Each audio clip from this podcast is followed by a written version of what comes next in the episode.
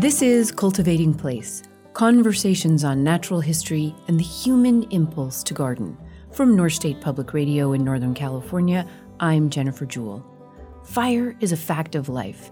This week, we explore facts about fire and fire recovery with scientists from the California Native Plant Society and their instructional fire recovery guide.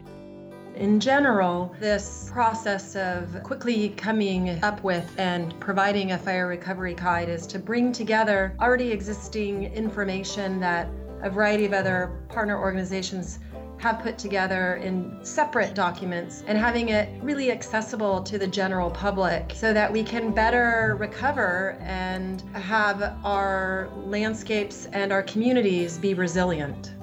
We'll be right back.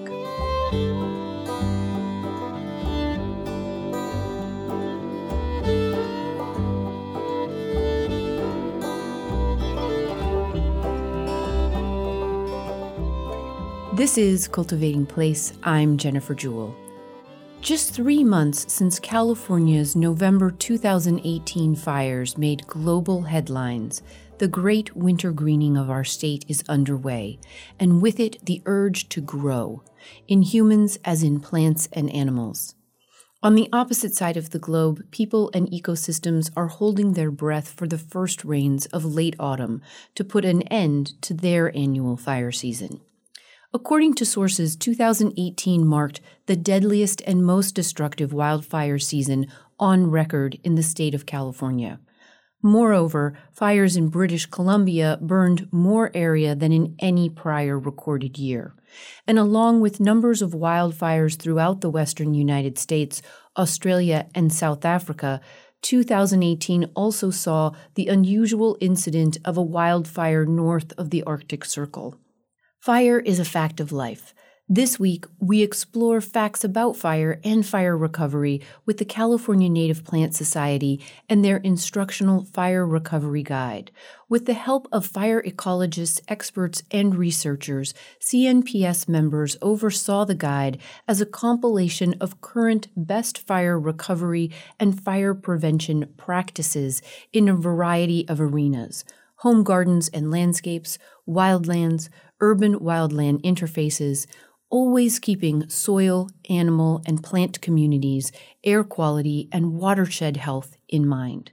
We're joined in this conversation today by Greg Suba, Conservation Director for the CNPS, whose expertise includes forest management and fire, as well as by Julie Evens, Vegetation Science Director for CNPS, and who oversaw the development of the original fire guide. Julie and Greg join us today via Skype from CNPS headquarters in Sacramento. Welcome, Julie and Greg. Thank you. Thank you. Let's get started by having each of you introduce yourself to the listeners. Let's start with you, Julie. Thank you. My title here at the California Native Plant Society is Vegetation Program Director, and I work with a team of ecologists and other partners across the state to bring together data from across the state on our plant communities or what we call vegetation. And that's the natural vegetation assemblages that you find across the California, state of California landscapes. And we do this in various ways through managing data, mapping in GIS or geographic information systems, providing public workshops about the biodiversity and how rich our state is in vegetation resources. And we work towards better defining and understanding the types of vegetation in the state, the, the rarity thereof, and which ones are common and very important to make sure that we keep the biodiversity intact. Greg, give us the same kind of background on your work there. Sure. My name is Greg Suba and my title is Conservation Program Director at the California Native Plant Society.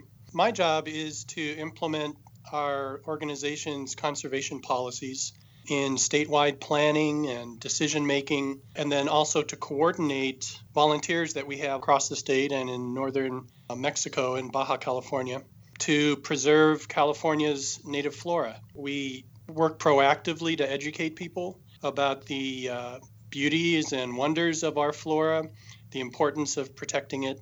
And then we also work in the regulatory arena to review projects. From what I understand, Greg and Julie, you were both very instrumental on this original fire guide. And both of your work, which makes sense from everything you've just described, overlaps necessarily with what it means to live with fire, what it means to work with fire, and what it means to hopefully recover as effectively as we can in the aftermath of, of a fire. Us interfacing with fire is part of your work. Definitely. I think that's a great summary. And in general, I part of this process of uh, quickly coming up with and providing a fire recovery guide is to bring together already existing information that a variety of other partner organizations have put together in separate documents and having it really accessible to the general public in bite sized ways so that we can better recover and have our landscapes and our communities be resilient having the landscape itself heal after a fire and the seeds that are already inherently in the soil and the seed bank to sprout back and naturally recover. Yeah, I'll add uh, disturbance is a natural ecological process, mm. whether it's a forest or a grassland or coast. And uh, resilience is um, an attribute that we apply to a natural system um, that reflects its that ability, the, the ecosystem's ability to experience disturbance and maintain itself, rather than let's say a forest burns down and we never see a forest come back. That would be an extreme case of a type conversion. We would say that would it's not exhibiting resilience. So resilience is the ability of an ecosystem to bounce back from a natural disturbance. Okay. I'm gonna I'm gonna start us off with the fire recovery guide because we live in the state of California. Many other areas across the the U.S. West, certainly, but around the globe, live in fire adapted environments. I would like to sort of just go over a little bit of history of the kind of the mission of it and its target audience. Why why did CNPS take on this job at that time? With the North Bay fires really hit home with many of us directly within CNPS, specifically the Nuns and Tubbs fires mm-hmm. in uh, primarily in Sonoma, because some of our closest members of family lost their homes, um, including my own father. Additionally, our executive director used to work in a preserve right within Sonoma County doing restoration ecology right in the landscape. And many of our colleagues were affected by the quickness of a fire moving through and then modifying and changing a landscape so, so quickly. Mm-hmm. And I think that we tend to forget because we have our family members who live in these landscapes that we have to remind everyone that fire is a natural part of the landscape. Even the fires that are, are happening in the North Coast or the North Bay area or wherever, that this is a natural part of the landscape and realize where are the risks, what are the issues, and then as we recover, we want to better let people know how they can plant what they can plant when when or what not to plant mm-hmm. and provide resources at people's fingertips in bite-sized pieces of information i think that as we rebuild and think of landscaping we really wanted to rush to get out this first edition of the guide and and provide something that's tangible for uh, everyday people to consider the importance of the native plants that have evolved in these ecosystems over thousands of years and that we can harken back to and how we can better live within. Yeah, well, I'll just add um, it was Julie's leadership and her effort primarily that developed the guide and got it out the door. So the reason that we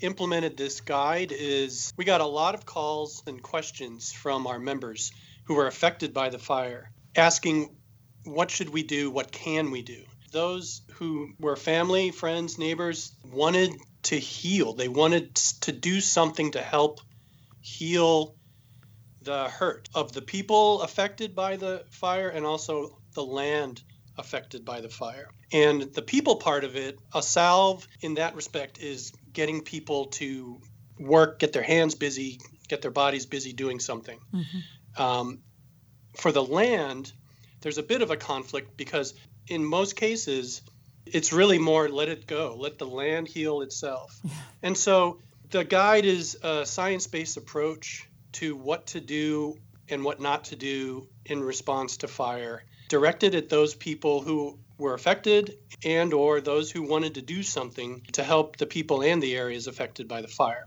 Greg Suba is the conservation director for the California Native Plant Society. His expertise includes forest management and fire. Julie Evens is the vegetation science director for CNPS. They're joining us today to explore fire recovery and fire preparedness. Stay with us, we'll be right back.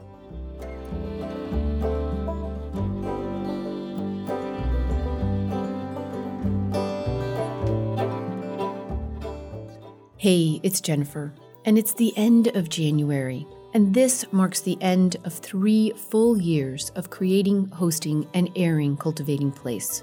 With upwards of 10,000 subscribers and more than 200,000 downloads for the podcast, I feel so grateful and humble for this community of gardeners, garden and nature lovers sharing, listening, and learning together. Thank you for being here. It's a new year and season of new beginnings. We have a lot of ideas budding here at Cultivating Place, and we need your support to help bring them to life. If you want to be the gardener to our garden, you can make a tax deductible donation by clicking the link at the top right hand corner of any page at cultivatingplace.com and donating there. Your support in the form of a one time gift or a recurring monthly donation makes these important conversations possible. Thank you. Now, back to our conversation on fire recovery with Greg Suba and Julie Evens of the California Native Plant Society.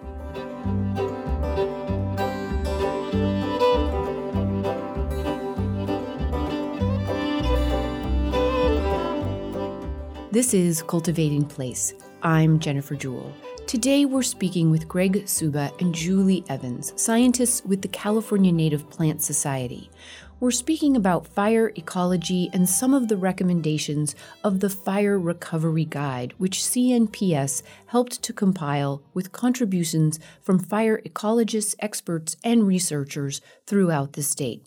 We're back after a break to hear more. Welcome this dilemma of the immediate desire to do anything, to do something, to fix it, to make it stop, to make it feel better is so strong in the midst of the fire and in the immediate aftermath. And so I think you're you're so right is a lot of what we have to do is just wait and see what the land is trying to do and then try and support it best we can. But that so is not your instinct. And it is absolutely cold comfort in the middle of an enormous fire and its aftermath to be told it's a natural process. It's part of the deal when thousands and thousands of people are displaced and homes are lost. And yet, two months later, you can see the land is already at work trying to take care of herself. You know, it is. It the message it, the reply to the question, "What can I do?" When the reply is, "Just don't, just leave it alone. It'll take care of itself."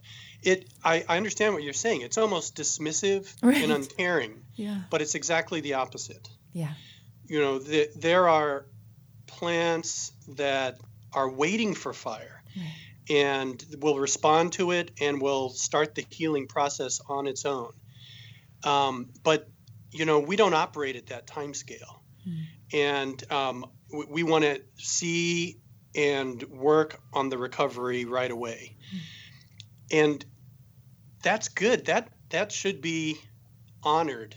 And it's hard to do that and still deliver that message of nature does it in a little bit slower time frame than we're comfortable with. There were people who were coming up and still do come up with wonderfully innovative ideas. Let's make tiny seed cakes and drop them from drones and we can blanket the area and get it started and you know that's great human ingenuity but in the long run those kinds of ideas as as genuine and heartfelt as they are, would wind up doing more damage uh, than just leaving it and letting it recover on its own. Now, there are some things that we can do, uh, like the oak recovery project that we worked on, the re-oaking. Um, there are things to do, but it needs to be measured and science based, and that's the approach that we took with the guide. Yeah. And one of the things that um, was so impressed with was how it brought together so many voices from across the state who, if you aren't familiar with all of them, you know, I think many of us are familiar with one or two, and sometimes it can feel like you're getting information from different different sources and they might sort of conflict or you don't really understand. And so that I thought was was a wonderful aspect of the fire recovery guide. I would like to move to Julie, talking a little bit about how you went about collecting those voices and then putting them together into what was a digestible piece of information, understanding, as Greg just articulated so nicely that so much of this is is predicated on the idea that we need to kind of lean in to our relationship with the land and trust that the land knows what it's doing if we don't get in its way. Very well put. My task given was to help put together a response team immediately and get a guide out within two to four weeks of time, which I knew was not possible. so we scaled back and uh, looked at well, what in an outline what do we really want to get across to our chapter members, the general public, and who does have those pieces of information that we can put together and and also as you say to to wade through all the different types of knowledge people have and in their specific landscape whether that be in a uh, densely forested area versus a open grassland area and try to wade through all the different types of information and to get something put together into this guide. And i went to some of our great volunteers and partners within CNPS, uh, including people from the Bay Area. I went to those in the federal and state agencies who have put out a lot of great resources and honed in on those that could really, in a short amount of time, provide us input and uh, in their own words and or by doing research across the voluminous amounts of information that already exists mm-hmm. by a variety of different sources. So it was wonderful to have someone from the Natural Resources Conservation Service, Rich Casale. He was amazing and he has been in so many different meetings with hundreds of people, landowners, uh, giving them information, handouts on what to do after the fire, and here's how you deal with soil erosion, and here are the top 10 things that you should do uh, post fire and or through the winter. And he was an amazing resource, and we rested a lot of our review of different portions of the guide uh, through Rich. And Another amazing individual was from the California Chaparral Institute, mm-hmm. Rick Halsey. He provided great information on uh, the response to fire and how chaparral responds after fire, and was a really great resource of bringing together disparate information and also to try to break down things into understandable information. And then, really local people, I would say people from Sonoma County, for example, the Laguna de Santa Rosa Foundation. We had Sarah Gordon, and she not only works for that foundation, she also ha- is an ardent CNPS volunteer through our Milo Baker chapter, along with her colleague Wendy Trowbridge. They they helped in focus on certain sections, in particular the invasive species section, for example, and what are those invasive species that can carry fire themselves and or that we need to respond to after the fire as well as do you seed or do you not seed what mm. what to do after a fire and that was amazing and then we had state Department of Fish and Wildlife colleagues here in our Sacramento area through the uh, vegetation classification and mapping program. We had really wonderful folks from Nomad Ecology provide us information on the rare species and the vegetation community types in the region. Mm-hmm. Both Heath Bartosh and Brian Peterson. We brought together a great team of people and in a short amount of time. And I think one of the things that's illustrated there is how many people are at work in the field, on the ground, across our region, studying and learning about and sharing information about fire as a part of our process and life here in California.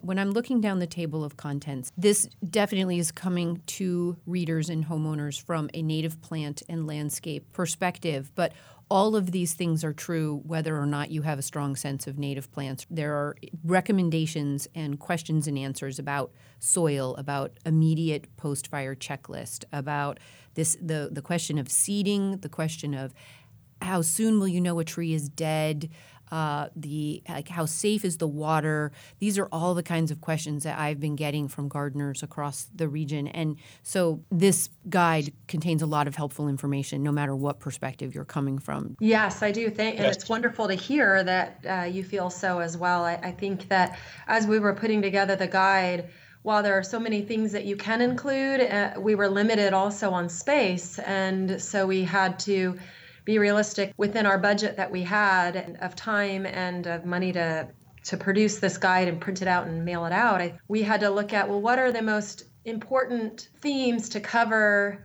honestly, the initial post fire checklist is really, really helpful. And a wonderful colleague, Mary Petrilli, did a great job at taking the work that we compiled together and then making it be a really usable tool. The top things to consider and to think about. And then as you get in into the deeper amounts of information from soil erosion and, and tips to deal with soil erosion, that's the most immediate thing post fire that you have to deal with soil that things are going to sprout from, as well as uh, for stabilizing the landscape. And mm-hmm. so we took it as approach too of what do you need immediately? And then as you go through the process of recovering from fire through deciding even how the table of contents was uh, arranged. That initial uh, checklist was very helpful and i think it still is helpful in my region and the fires down south that are still so fresh and raw in terms of first of all be safe second of all start working on securing your soil and first thing to do in that way is to stay off it as much as you possibly can so that you don't d- disturb it more. Um, so that minimizing foot traffic equipment and disturbance sometimes that's not possible um, and i'm thinking here for instance of the people whose houses weren't burned but whose properties were burned and um, my partner John, his that that was his scenario, and it burned quite hot in some areas. And as you say, it continued burning for, for several days. He lost his bridge, he lost his water system. So his immediate concern prior to the rains that we got within 10 days of the fire being put out uh, was to get his water system back in place so that he could live on the land.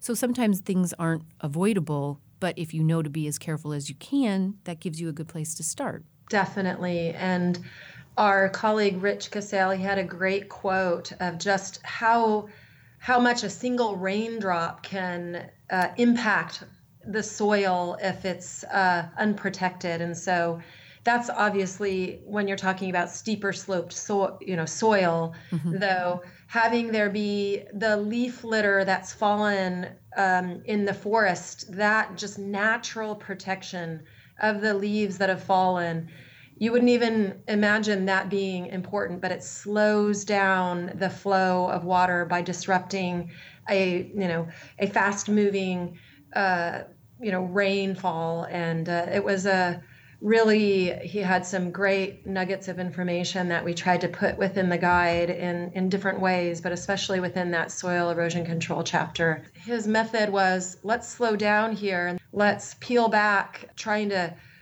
do too much and instead let's look at really what are your issues and each and every land uh, owner has their own issues that need to be addressed definitely though we don't need to immediately reseed, for example, or we don't need to mm-hmm. immediately mm-hmm. put down mulch. Another thing was many, many people uh, across the North Bay were given quotes to put in straw wattles or this, that, the other, when it was really unnecessary, he found a lot of times. And it was just, you know, you need to slow down movement if there is even going to be any movement um, but it's more just protecting the soil. And then immediate concerns of, of runoff. One of the other important parts of the guide that I see is that there is a, um, a, a, connection to our, our, our native plants that can stabilize the soil so much better than anything else because that's what they're adapted to do. And having the message that even if a tree is burned and potentially even dead, if it's not of a hazard of falling down, to keep the tree and not cut it down because the roots underground are still stabilizing the soil. And that is a really important message that we try to get across is that with the care and recovery of trees, that sometimes just leaving it intact, even if it's a dead tree, can be of more good than anything else. Mm-hmm. Yeah. I, I think that is critically important and has we, we keep learning more and more about the importance of large woody debris left in stream beds and in open spaces if if you can.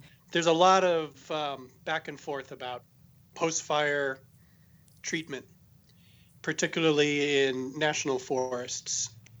When it comes to how much wood to leave behind and really we're now talking about areas where people aren't living. So maybe it's not so relevant to this conversation and, and about the recovery guide. Mm-hmm. um, but there are some who would say uh, we should leave every stick in place because that's the way nature intended it to be.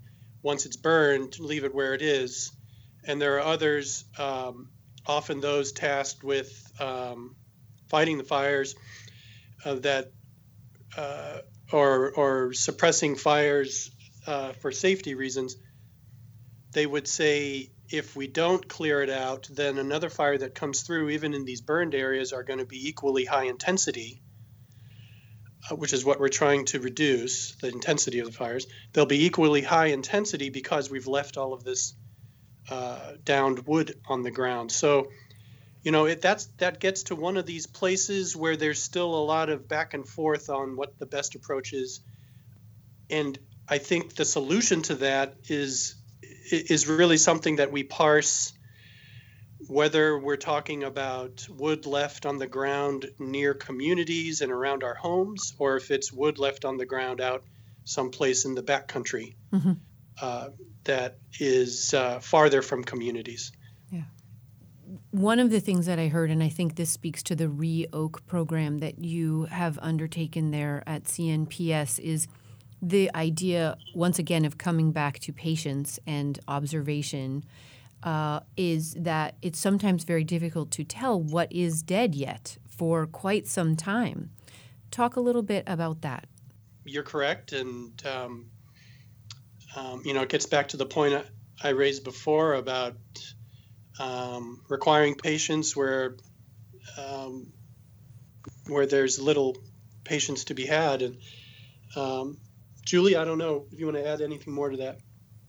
Yeah, I think that uh, depending on how close, you know, whether it be larger trees or smaller trees or even sometimes larger bushes, I think that an assessment is always useful to look at. Well, what what kind of importance are they still providing? Do they still have foliage? Uh, though some of it might have been lost. Um, is there just a little bit of scorching around the tree trunks, or are they extremely uh, um, impacted in the the main tree trunks and uh, have the trees been completely hollowed out or uh, I think that an assessment of trees sometimes is really needed by a professional forester and or a consulting arborist, as we noted in the in the recovery guide, that getting someone immediately out to your land, you know, as soon as you can, is always helpful to assess which which trees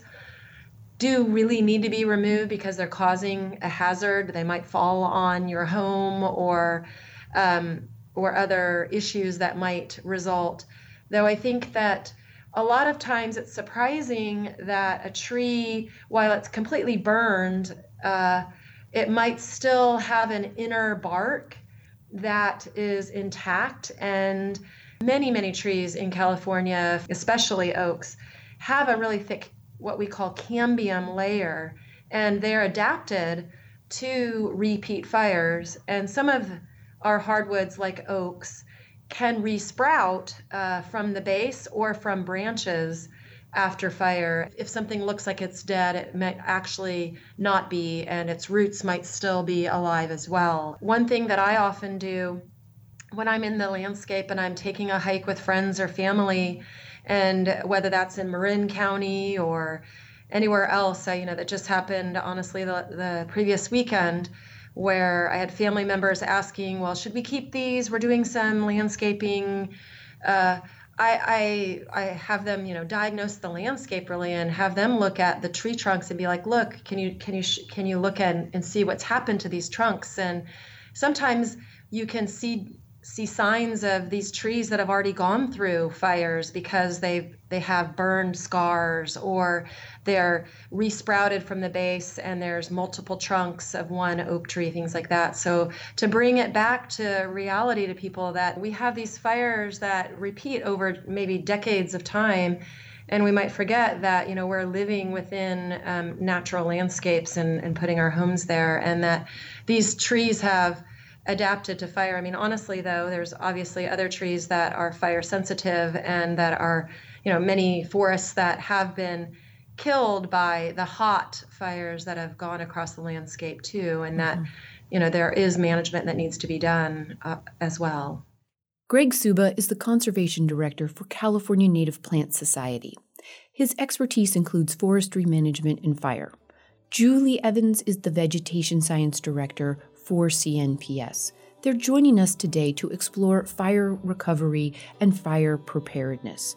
Their knowledge and advice is outlined in the Fire Recovery Guide that they and the CNPS helped to compile after extensive 2017 fires in Northern California. The guide has a very helpful list of top 10 things to do immediately post fire. Of course, these include being safe first.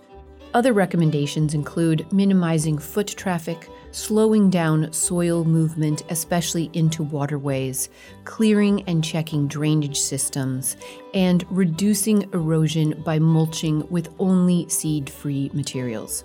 It talks about whether or not to seed and how and when to decide to prune or cut back vegetation. We'll be back to talk more.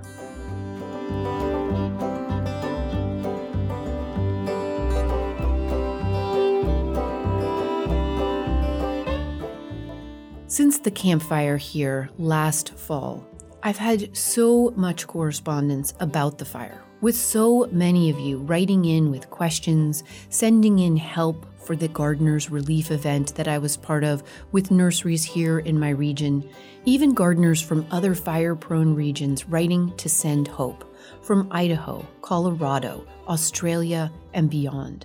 Fire is a fact of life everywhere, both its constructive and destructive aspects. I thank again every one of you who wrote with solace, with help, with presence. As to the questions, they ranged so broadly, the answers are often so circumstantially specific in turn.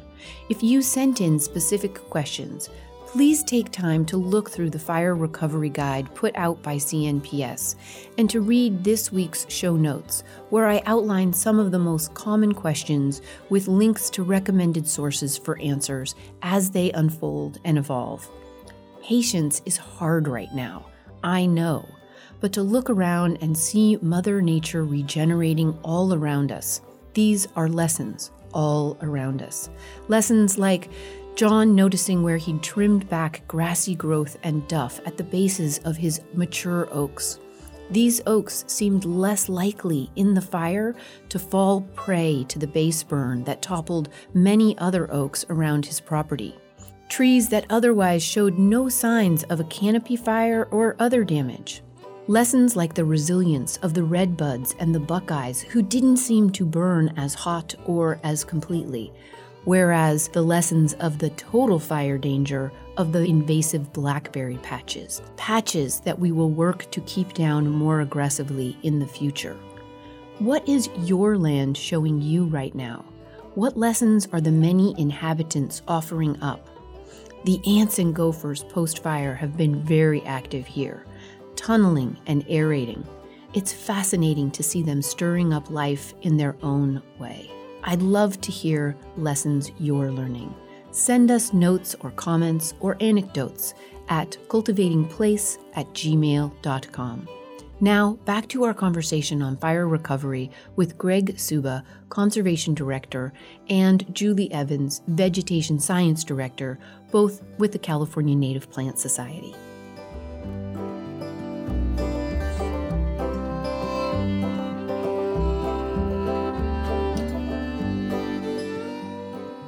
This is Cultivating Place. I'm Jennifer Jewell. Today we're speaking with Greg Suba and Julie Evens with the California Native Plant Society about fire ecology and some of the recommendations of their fire recovery guide. Welcome back. The page nine of the fire recovery guide has a really useful, very visual graphic flowchart of decision making post fire, which I think um, everybody should take a look at. And it is interesting to see how many of the flowchart decisions end in no action. Just sit still and let it heal. I will say at this point in the conversation that the Fire Recovery Guide is free and available as a PDF download from the CNPS website. If you just type in your browser you know, CNPS Fire Recovery Guide. You will find it. I will certainly post a link to it on this week's episode notes at cultivatingplace.com. Everybody should take a look at it. It's incredibly useful and thorough. I'd love to go over a little bit about you as scientists and ecologists and information gatherers for the rest of us. What are some of the key lessons that maybe have you you have learned in this process. You have learned um, just maybe in the last five to ten years. There's always a lot of kind of dramatic talk after a big fire about what we didn't do or what we did do or what we didn't understand or how it's all climate change or these are different kinds of fires. What as we sort of settle out a little bit, what what comes across about fire and our preparedness and recovery now going forward? Let's start with you, Greg. Okay. Um, well, in the long view, I think um, th- something that things that we've known for a while, but keep, uh, but that get refreshed in our in our full view after these fire events. Um, there are a few things I think that are takeaways. One is um, prevention and keeping safe begins with where and how we decide to build houses in fire prone landscapes to begin with. And, and that's a tough decision making process and one that ultimately um, we need to do. And you know who's going to referee those decisions? I think is is a major topic that's come up since last year's wildfires. Um, there's a uh, uh, a balance I think that we need to come up with between um, local city and county governments mm-hmm.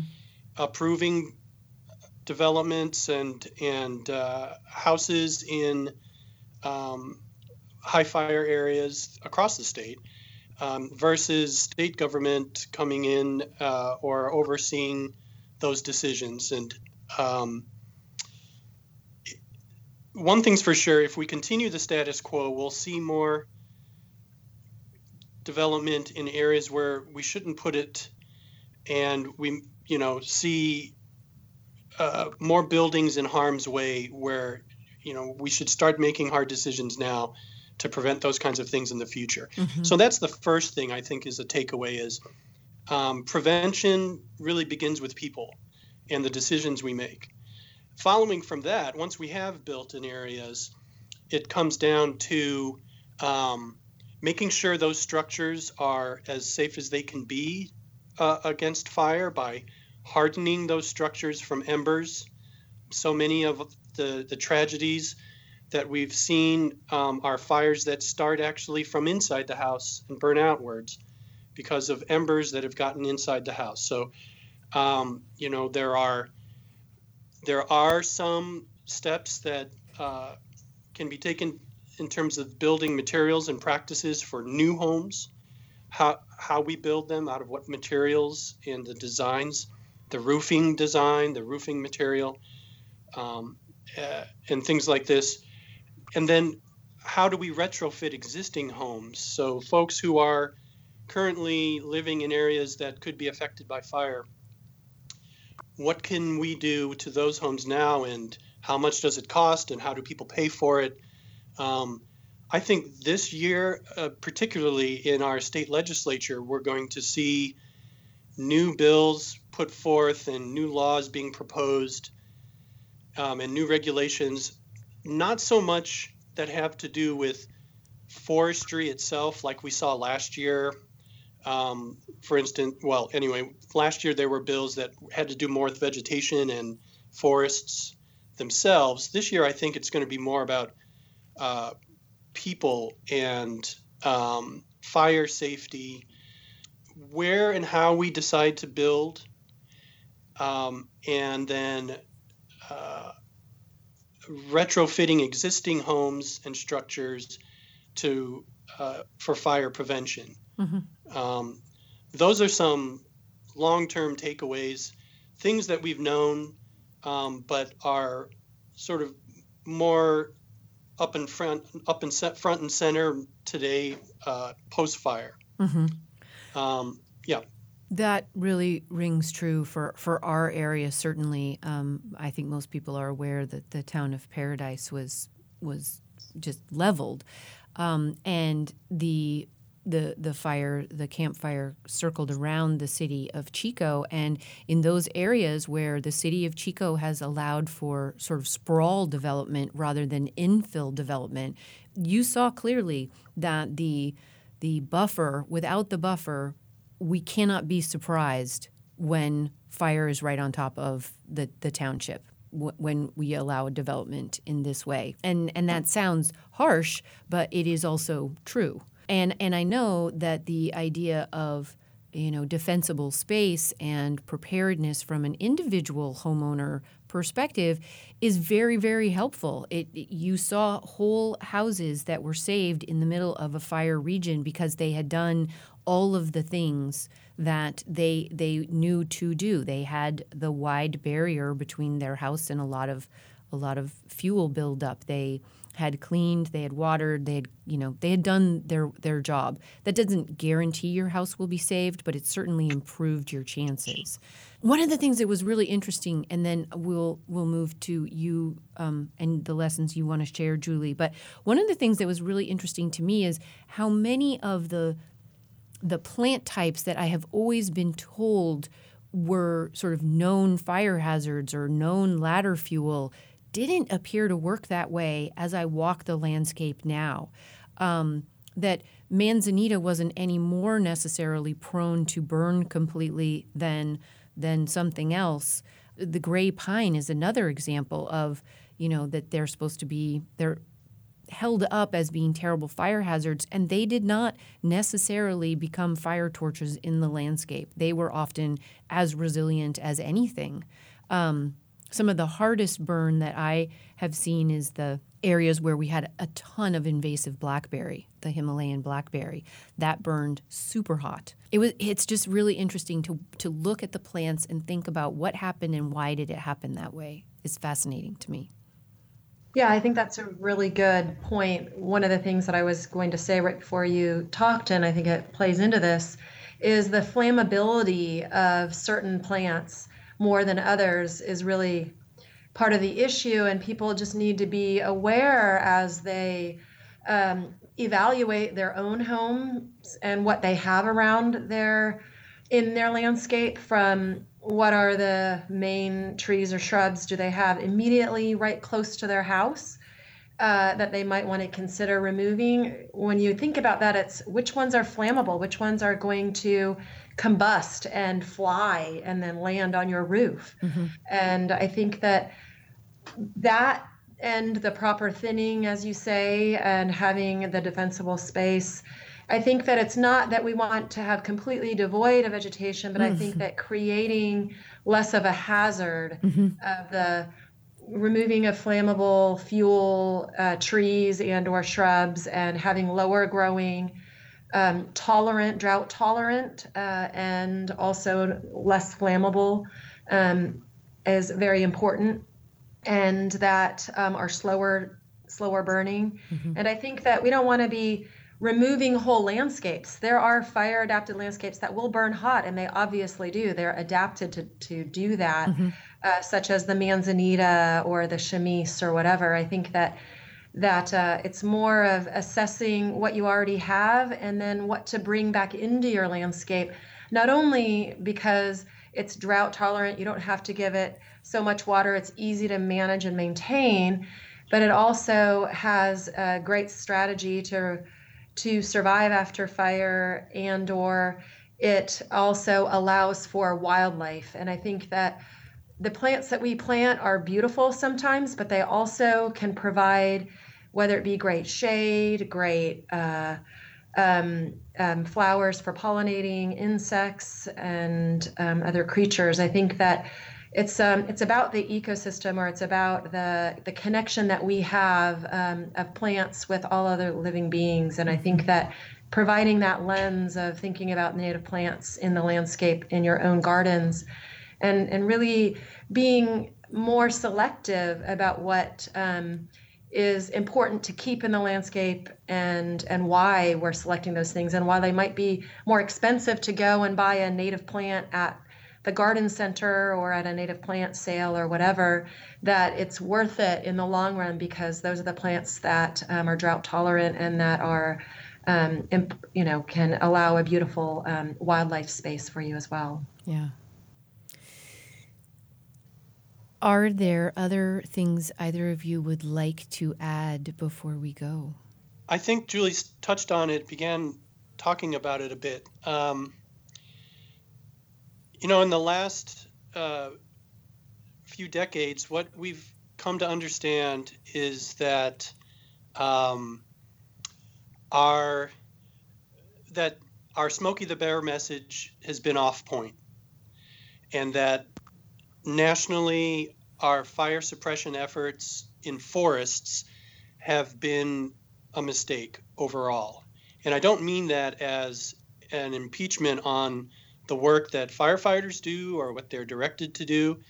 Um, not that at all. It's just that ecologically, we've severed the uh, the natural process of fire in forests um, through a century of suppression, and so to to solve that, it's uh, it's sort of a contradiction message. But for forests and forest lands in California, this the key solution, a key solution to the catastrophic fires is actually putting more fire back onto the landscape. And um, that just sounds crazy sometimes when I say it to myself. But managing fires, letting them go in the wilderness areas and backcountries uh, when they're they're started naturally by lightning and they're far away from communities, that's that's one way to get there. Putting more prescribed fire prescribed burning on the landscape is another way to uh, solve the problem of look, fire is going to happen whether we want it or not. It's our choice of what kind of fire do we want. Can we manage it in smaller bits? And prescribed fire would allow us to do that, especially closer to where we live. Now, added to that is an is a problem that we can't just go out and start doing that right now because uh, there's too much ladder fuel underneath the canopy. Many areas, forested land areas, have an overly dense understory of smaller trees. So we first need to do, and this is coming from a native plant conservation organization. We need around our homes and communities, we're going to need to remove some of those, some of that native vegetation to reduce the fuel level to a point where we can apply prescribed fire more frequently in forested lands. So that's one thing I want to get across, and mm-hmm. that CNPS is on board with that. Um, that uh, it, it, that's one way to increase the amount of prescribed fire that we need to restore back onto the landscape. Mm-hmm. Now, in the same breath, I have to say that where we need more fire in forested landscapes in California, we actually we need less fire in the chaparral landscapes, particularly in Southern California and in this and the lower foothills of Sierra Nevada, where chaparral dominates the landscape. There we're seeing too much fire, and it's converting over time those biodiverse landscapes into something else, usually typically invasive non-native grasslands. Mm-hmm. Um, so my takeaway there is apart from making people centered decisions about where we build and how we build in fire prone areas, we need to recognize that we've got a fire deficit in forest lands and excess fire in chaparral. So those are the major challenges that CNPS is grappling with. We're trying to, uh, you know, we work with others on how to find solutions to those. And I think we're at that today in 2019. We're rec- we've recognized the problem and we're working towards solutions across sectors to solve those problems. Mm-hmm. Julie? And I, I want to add a, a little more detail. Obviously, that we have these very interesting plants that uh, sprout back up in the landscape in areas such as chaparral, post fire, that might be stored in the seed bank. And so it's an opportunity for for some of us who like to see wildflowers in the spring with enough rain that there are these beautiful wildflower displays that we can all enjoy. And that's uh, of delight especially to our rare plant treasure hunters that have been going around in the north bay and south um, south bay of san francisco areas.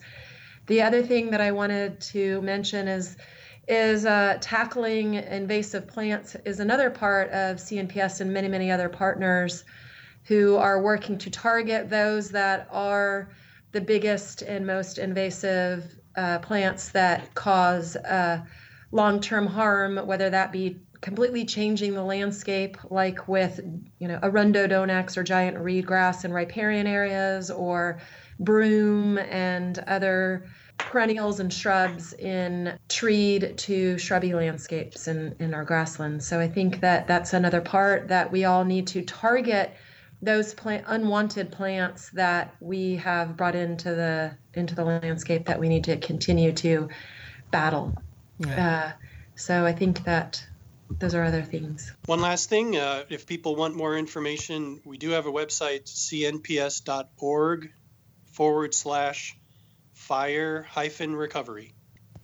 Excellent. And I very much appreciate both of your time and the ongoing dynamic guide that you are you are working on and with to to get out the next edition because I I think we all are learning as we go. Those of us who aren't in it professionally, clearly more than you all, but to know that there's someone out there thinking about it, looking at it, working on it, talking about it, collaborating on the best information to get out to the public is that's great for us. So thank you for your work. Thank you. Thank you very much. Julie Evens is the Vegetation Science Director for CNPS. She oversaw the development of the original fire guide we discussed today. As she mentioned, a second edition of the guide is underway. Greg Suba is the Conservation Director for CNPS, and his expertise includes forestry management and fire. Regarding current fire management practices in California, he notes I think it's important that we look to Florida and the Southeast United States for how they have handled putting fire intentionally on the landscape for ecological and safety reasons. It is now part of their annual cycle, and we in California and the West need to get there too. The Fire Recovery Guide was created with contributions from fire ecologists, experts, and researchers in this field across California and beyond.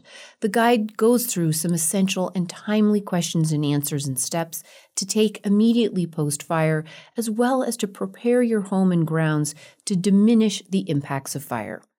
A link to the current guide discussed today is in this week's show notes at cultivatingplace.com.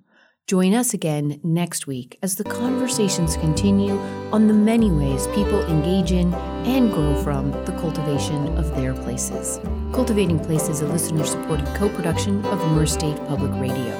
For more information and many photos from the Fire Recovery Guide, see this week's show notes at cultivatingplace.com. Thank you to everyone who makes this program possible listeners, donors, and supporters. We couldn't do this without you. Our producer is Sarah Bohannon. Our engineer is Sky Schofield. Original theme music is by Ma Muse, accompanied by Joe Craven and Sam Bevan. Cultivating Place is distributed nationally by PRX, Public Radio Exchange. Until next week, enjoy the cultivation of your place. I'm Jennifer Jewell.